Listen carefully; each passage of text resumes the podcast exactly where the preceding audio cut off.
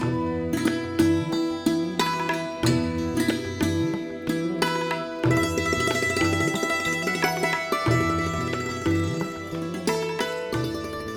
सुन रहे हैं वैदिक लाइव पॉडकास्ट पर डॉक्टर देव कृष्णदास जी की मधुर वाणी में उपनिषद पर व्याख्यान की श्रृंखला में उपनिषद रहस्य, एपिसोड संख्या पंद्रह। नमस्कार मित्रों हमारे इस कार्यक्रम में आपका स्वागत है। आज इस प्रकरण में हम चर्चा करेंगे विद्या और अविद्या की उपासना। बारह मंत्र में कहा गया अंधम तमः प्रविशंति ये विद्यामुपासते, ततो भूय इवते तमः यौ विद्यायाम रताः अंधम तमः प्रविशंति वे लोग घनघोर अंधकार में गिरते हैं, तामसिक अंधकार के वशवर्ती होते हैं, अंध तामिश्र नरक में प्रवेश करते हैं। ये अविद्याम उपासते जे अविद्याम उपासते, जो साधक अविद्या की उपासना करते हैं। यहाँ आपको केवल शब्द वाक्य की पूर्ति के लिए लगाना होगा। इसमें कहता है कि जो लोग अविद्या की केवल ही उपासना करते हैं, वह घन घोर अंधकार में गिरते हैं। फिर कहते हैं, ततो भूय इवते तमह उस अविद्या की उपासना करने वालों की जो गति होती है, उससे भी भयंकर गति इनको मिलती है। ये विद्याम उपासते, जो केवल विद्या की उपासना करते हैं और अविद्या की उपासना नहीं करते हैं या एक साथ दोनों की उपासना नहीं करते हैं, केवल विद्या की उपासना करने वालों को घन घोर अंधकार से भी घन घोर अंधकार की गति प्राप्ति होती है। तो इस मंत्र को सुनकर के मन कभी भी नहीं मानता। कि अविद्या की उपासना करने से अगर भयंकर स्थितियाँ प्राप्त होती है तो विद्या की उपासना से भयंकर स्थितियाँ क्यों प्राप्त होती है? मन कभी भी किसी भी स्थिति में मानने को तैयार नहीं है। भले ही अविद्या, अज्ञानता की उपासना करने से हमें, हमारी दुर्गति हो, लेकिन विद्या की उपासना करने में भी हमारी दुर्गति हो और वैसी दुर्गति की अविद्या की उपासना करने वालों के लिए जो दुर्गति की प्राप्ति होती है, उससे भी भयंकर दुर्गति की प्राप्ति हो, यह किसी के द्वारा कभी ग्रहणीय ही नहीं है, मन कभी मानता ही नहीं है। लेकिन शास्त्र का सिद्धांत वेदों का उपदेश है, इसमें न तत्राप्य सक्यम वर्ण नापी अपि अनर्थके न भवितुम। इनमें एक वर्ण भी निरर्थक नहीं है। तो इसलिए हमें इसमें गंभीर अध्ययन, गंभीर खोज करने की आवश्यकता है। और ये विद्या क्या है, अविद्या क्या है? हमारे, हमारी परंपरा में अनेक साधु, संत, महात्मा इस पे बड़े श्रम किए हैं। केवल उन्हीं के विचारों को हम संग्रहित करते हैं और मन में मनन करते हैं। आगे कहते हैं, अन्य देवाहु विद्याया, अन्य दाहुर विद्याया। इति शुश्रुमधीराणाम। ये नस्तद विचक्षिरे अन्य देवाहु विद्याया विद्या के फल अन्य हैं अविद्या के फल अन्य हैं इति सुश्रुम धीराणाम धीरों के वचनों से, उपदेशों से, ऐसे हमने सुन रखे ऐसे हमने सुना है। ये नस्तद विचक्षरे जो विद्वान लोग, जिन विद्वान लोगों ने इसकी विविध प्रकार से समीक्षाएँ की हैं, इसका विविध प्रकार से विवेचना, जिन विद्वान लोगों ने विवेचना इसकी की है तो उससे अनुमान लगता है कि दोनों के फल भिन्न भिन्न हैं। उपासना करने से पहले इन भिन्न भिन्न फल की श्रृंखलाओं को हमें समझ लेना चाहिए। अब मंत्र को पढ़ के देखिए कि जैसे संभूति असंभूति की चर्चा थी, बिल्कुल विद्या और अविद्या की चर्चा यहाँ उसी प्रकार है। हमें शास्त्रकार कहता है, अविद्या का आचरण नहीं करना, अविद्या की उपासना नहीं करना, अविद्या निश्चित रूप से आपको और आपके कर्म संस्कार को नष्ट कर देने वाली है, लेकिन विद्या की केवल उपासना भी उससे भयंकर दुर्गति देने वाली है। तो पृथक पृथक फल क्या है? पहले अविद्या का फल हम समझते हैं, पुनश्च विद्या का फल भी समझेंगे। तो अविद्या के क्या फल हैं जो हमें दुर्गति की ओर ले जाती है? जो अविद्या की उपासना करते हैं, वो दुर्गति के शिकार होते हैं। अविद्या शब्द का अर्थ है अविद्य मान विद्या, जहाँ विद्या की अविद्य मानता है। अगर महर्षि दयानंद की बात करें तो क्या कहते हैं? यया भिन्नार्थम गमयति। भ्रमादन्यस्मिन् अन्य निश्चिनोति सा अविद्या। कि भ्रम बस जिसमें जो जैसा है, उसी तरह निर्णय नहीं कर पाते हैं और भ्रम में फंस जाते हैं और उसी भ्रम को ही सब कुछ मान बैठते हैं तो वह अविद्या, जैसे मृग मरीचिका।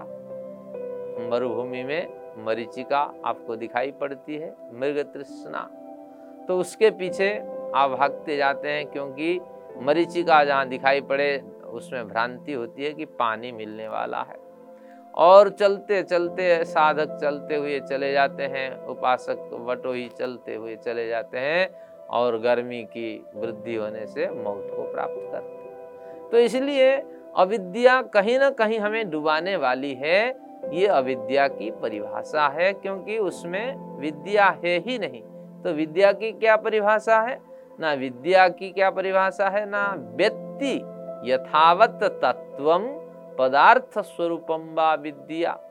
जो जैसा है, उसे ऐसे ही समझना, यथार्थ समझना, यथावत समझना, पदार्थ का, व्यक्ति का, प्राणी का, ईश्वर का और सृष्टि का जो भी स्वरूप है, उसको उसी रूप में जानना विद्या है और उससे विपरीत क्रम से जानना, भ्रम बस विपरीत को ग्रहण करते रहना, ये अविद्या है। तो इस अविद्या की चर्चा में सबसे पहले हम लेते हैं, जब अविद्या आ जाता है तो उस समय हम किन किन स्थितियों में गुजरते हैं, इस प्रकरण को बढ़िया ढंग से योग दर्शनकार स्पष्ट करता है। क्या कहता है?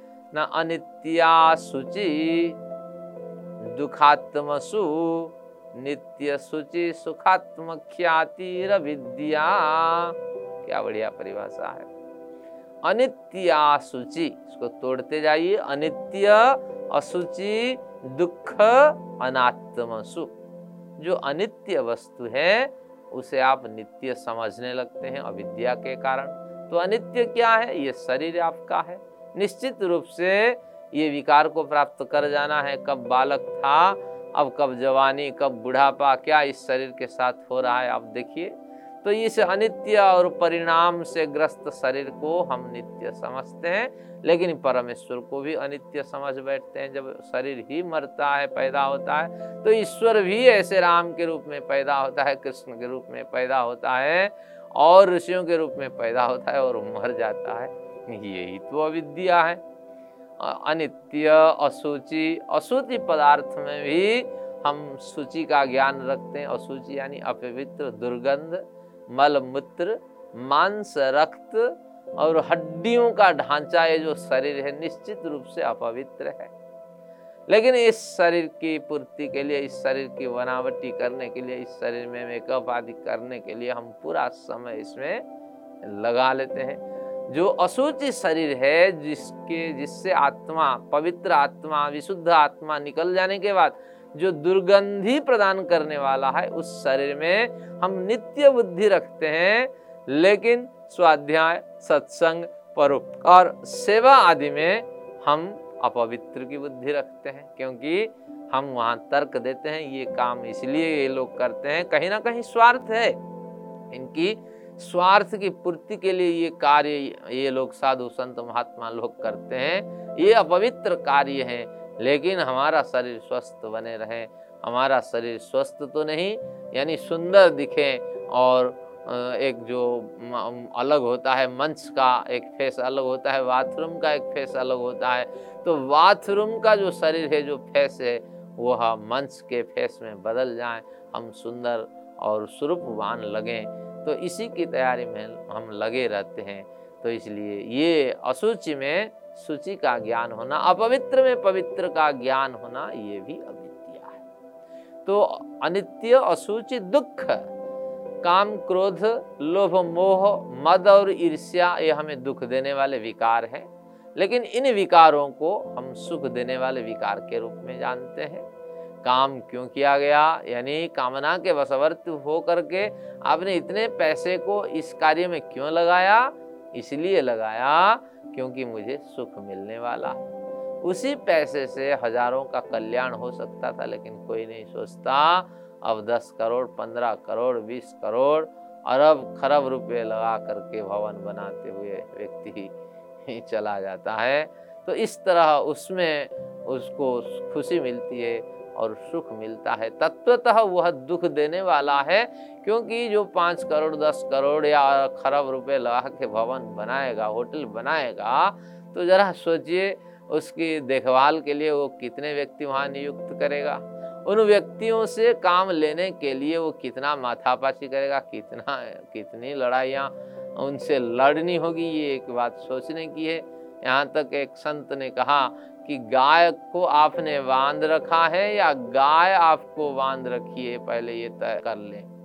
गाय के द्वारा आप बंधे हुए हो या आपने गाय को बांधा है, ये तय कर लो। अगर आप कहते हैं, मैंने गाय को बांधा ये सरासर सौ प्रतिशत गलत है।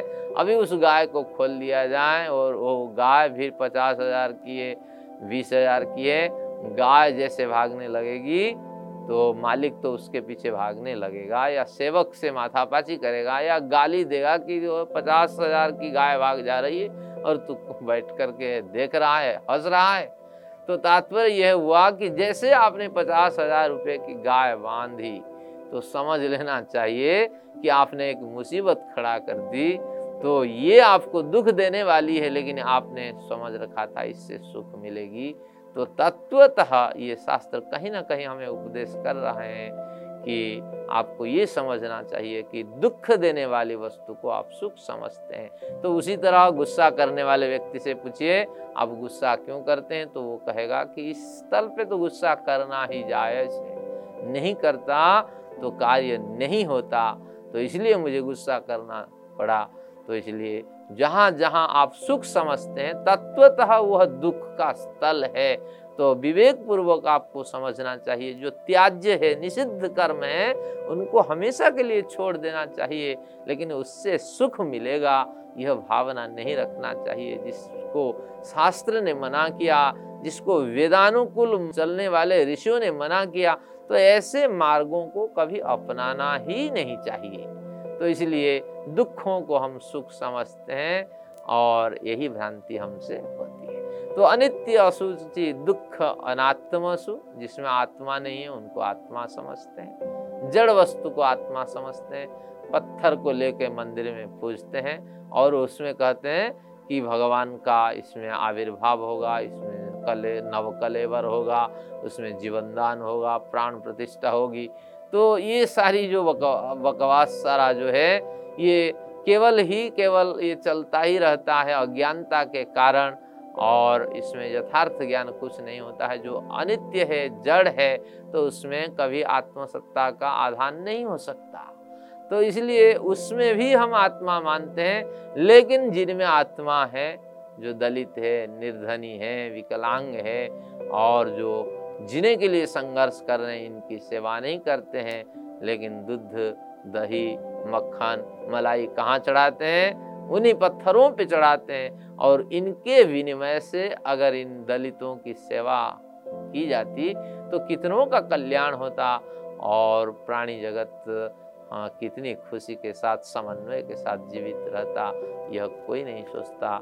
तो ये अविद्या के कारण ही ये समस्याएँ आती हैं। केवल इतनी ही नहीं, केवल योग दर्शन कार की ये परिभाषा ही पर्याप्त नहीं है। समाज में और भी बहुत सी ऐसी स्थितियाँ हैं, जी, जो अविद्या के कारण पनप रही हैं। गीता का एक श्लोक लेते हैं, जो गीता का श्लोक कहता है पत्रम पुष्पम फलम तोयम यो में भगत्या प्रयच्छति।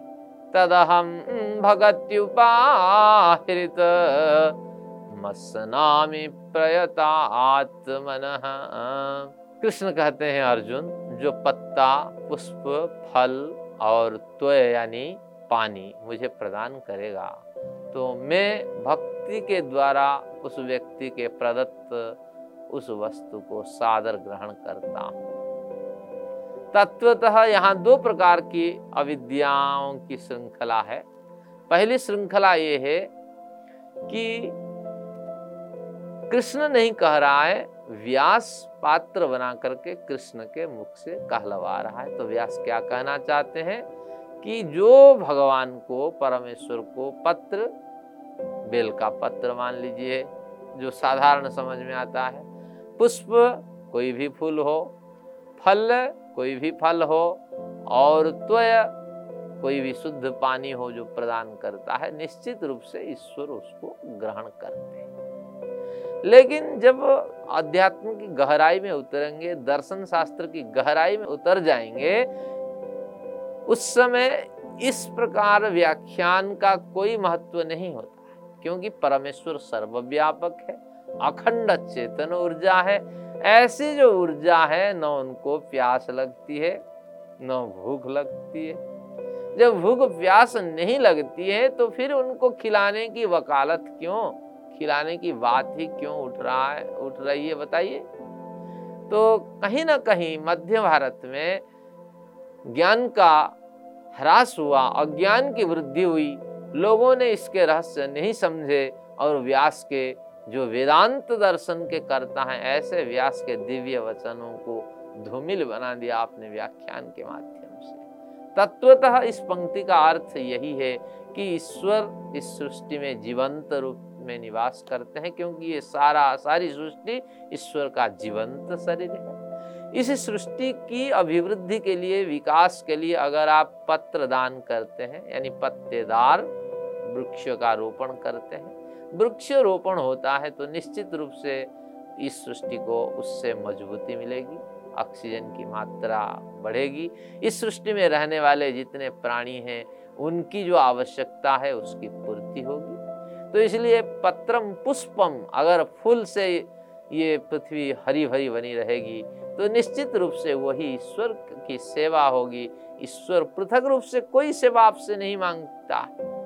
तो ईश्वर का ये जो जीवंत शरीर है, आप उसकी वृद्धि करते रहिए, उसको विकसित करते रहिए और इसी क्रम से आप निरंतर संतोष को प्राप्त करते रहिए और ईश्वर का सानिध्य प्राप्त करते रहिए। ईश्वर की आप सेवा कर रहे हैं, इस प्रकार आनंद से अभिभूत होते रहिए।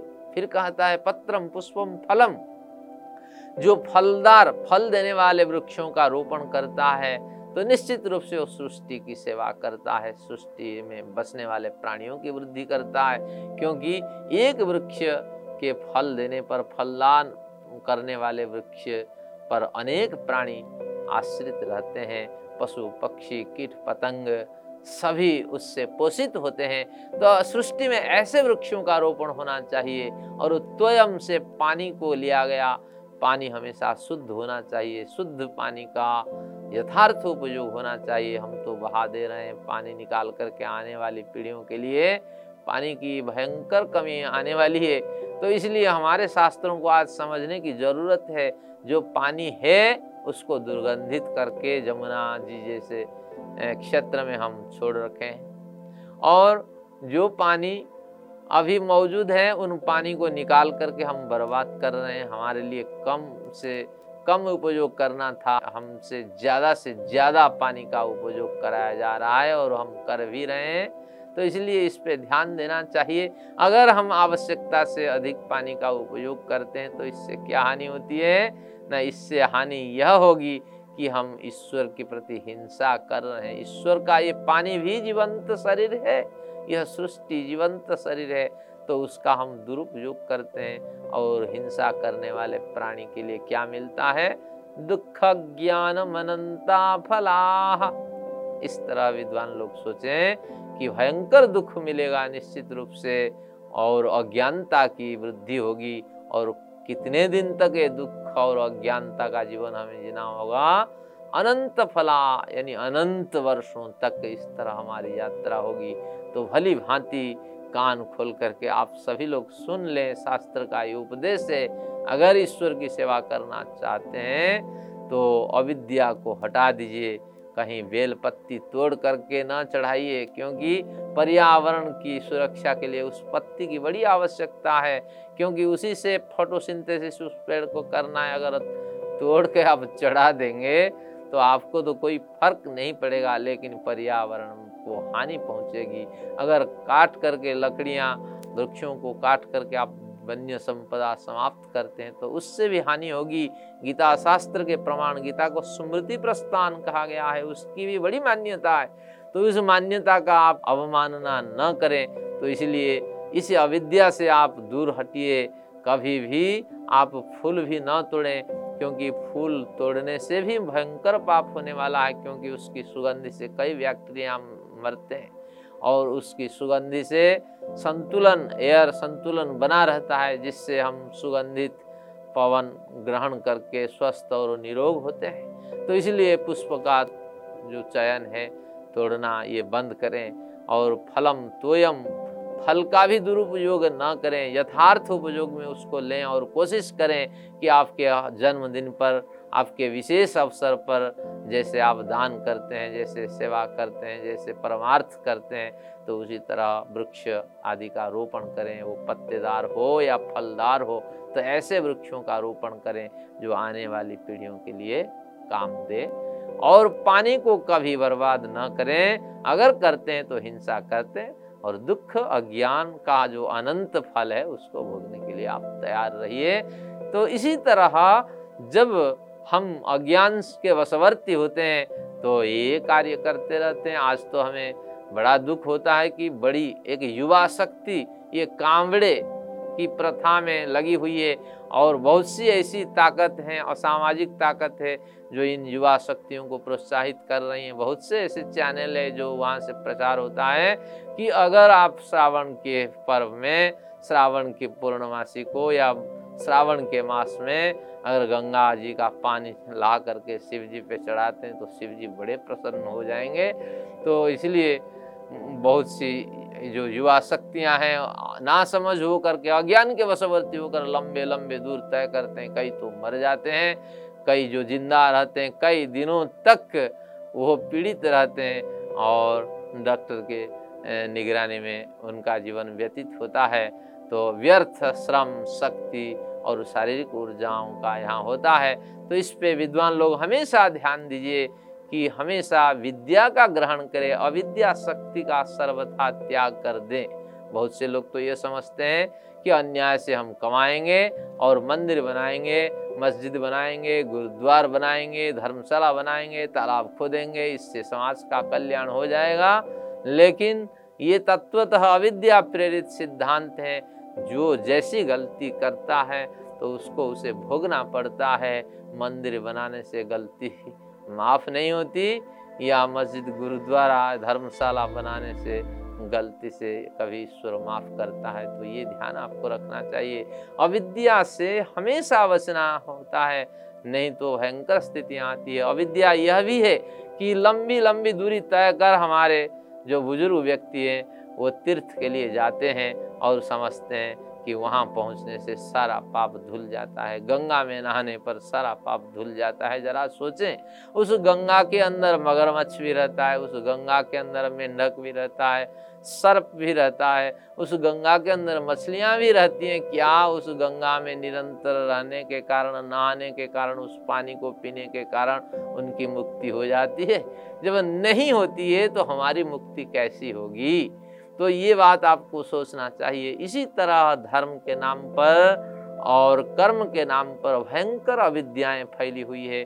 तो इसीलिए शास्त्रकार यहाँ संकेत देते हैं कि अन्य देवाहु विद्या या अन्य दाहुर विद्या। अविद्या के भिन्न भिन्न फल शास्त्रों में बताई गए, बताए गए हैं।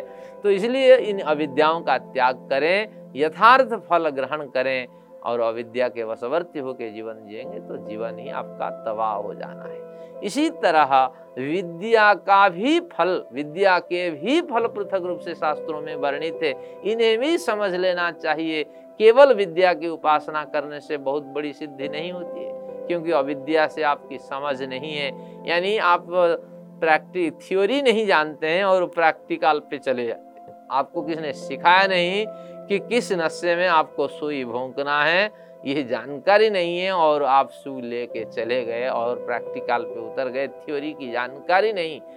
तो इससे जैसी भयंकर स्थितियाँ पैदा होती है तो उसी तरह यहाँ अविद्या के बिना ज्ञान के अगर विद्या की उपासना करते हैं तो आपको उससे भी भयंकर परेशानियाँ प्राप्त होंगी।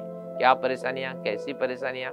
इसको भी समझते हैं। जैसे हमारे सांख्य दर्शन के सूत्र कहते हैं, नित्य बुद्ध शुद्ध मुक्त जो है, वो आत्मा है। नित्य बुद्ध शुद्ध मुक्त आत्मन स्वरूपम।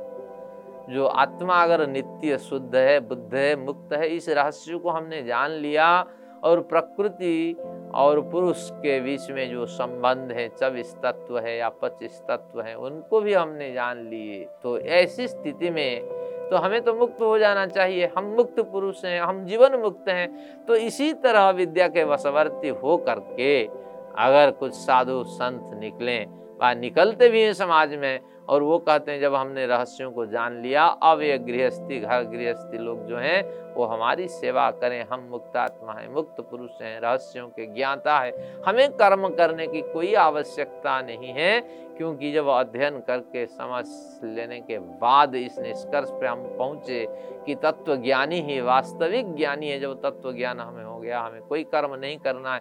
कर्म से हमारी निवृत्ति है, ऐसी समझ रखे। तो ऐसे व्यक्तियों की क्या दुर्गति होती है? तत्व भूय युवते तमहा जो भी जितने दिन तक वो ज़िंदा रहेंगे, इस समाज पे भार बने रहेंगे। मित्रों, विद्या और अविद्या की इस गुढ़ चर्चा को आज के लिए यहीं विराम देते हैं। शेष चर्चा हम अगले सत्र में करेंगे। तब तक के लिए